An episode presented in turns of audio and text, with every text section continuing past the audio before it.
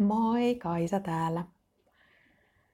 Tänään lenkiltä tullessa huomasin, että joku lapsista on piirtänyt omia kengän kuviaan tonne pihalle.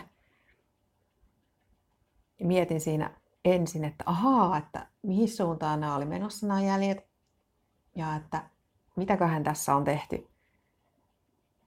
Sitten kun mä kävelin niistä ohi kaksi kertaa, niin toisen kerran jälkeen mä jäin miettimään, että vähän olisi niin kuin tehnyt mieli kävellä itse omilla jaloilla niitä samoja, samaan kohtaan laittaa jalka, kun ne omat pienet jäljet oli siinä.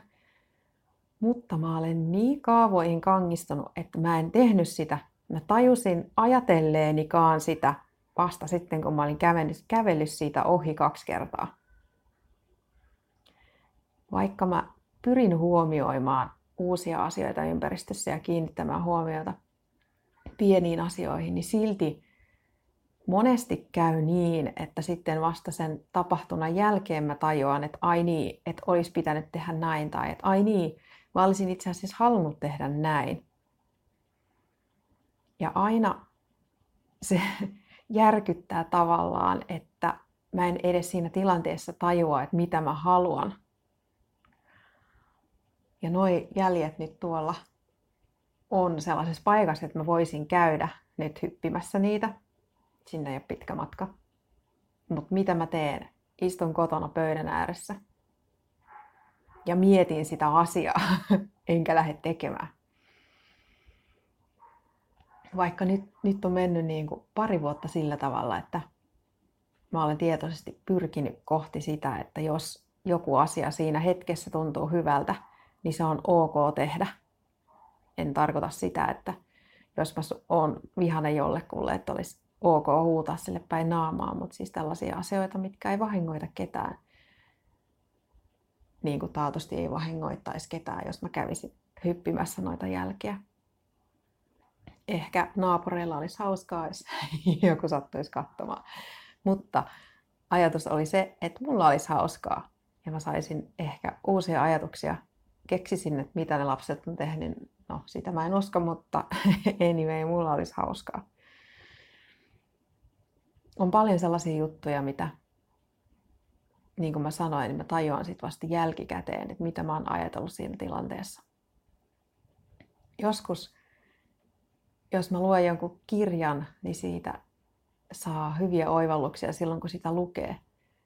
Mutta aika usein käy silleen, että vasta sitten kolmannella lukemiskerralla tai viidennellä tai kymmenennellä saa irti siitä sen jonkun jutun, minkä takia sitä on lukenut uudestaan ja uudestaan sitä kirjaa. Niin ehkä kun elämähän ei mene niin, että ne samat tilanteet, ne yllättävät jutut toistuis, niin siitä, niiden kohtaamista voi harjoitella tällaisilla toisilla asioilla, joiden tekemistä voi toistaa. Mutta jäin vaan miettimään sitä, että onko tuossa ajatuksessa itse asiassa yhtään mitään järkeä, mutta kyllä sillä, että tietoisesti keskittyy niihin toistettaviin asioihin liittyviin asioihin, niin voi opetella sitä, että osaa ikään kuin ottaa tilaisuudesta vaarin. Eli vaikka ajatellaan ihmisiä tavatessa, tehdä niitä asioita, mitä haluaa. Käyttää sen tilanteen ikään kuin hyödykseen, käydä hyppimässä niitä maahan piirrettyjä jälkiä tai, tai käydä haistamassa sitä kukkaa, joka oli hauskan näköinen tai käydä sanomassa jollekulle, jolla oli hienot vaatteet, että hei, että olpassa hyvän näköinen tai mikä se asia nyt sittenkin onkaan.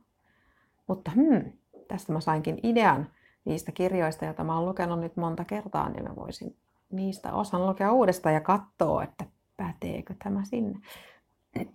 Kiitos kun kuuntelit. Toivottavasti tämä herätti sinussa jotain ajatuksia.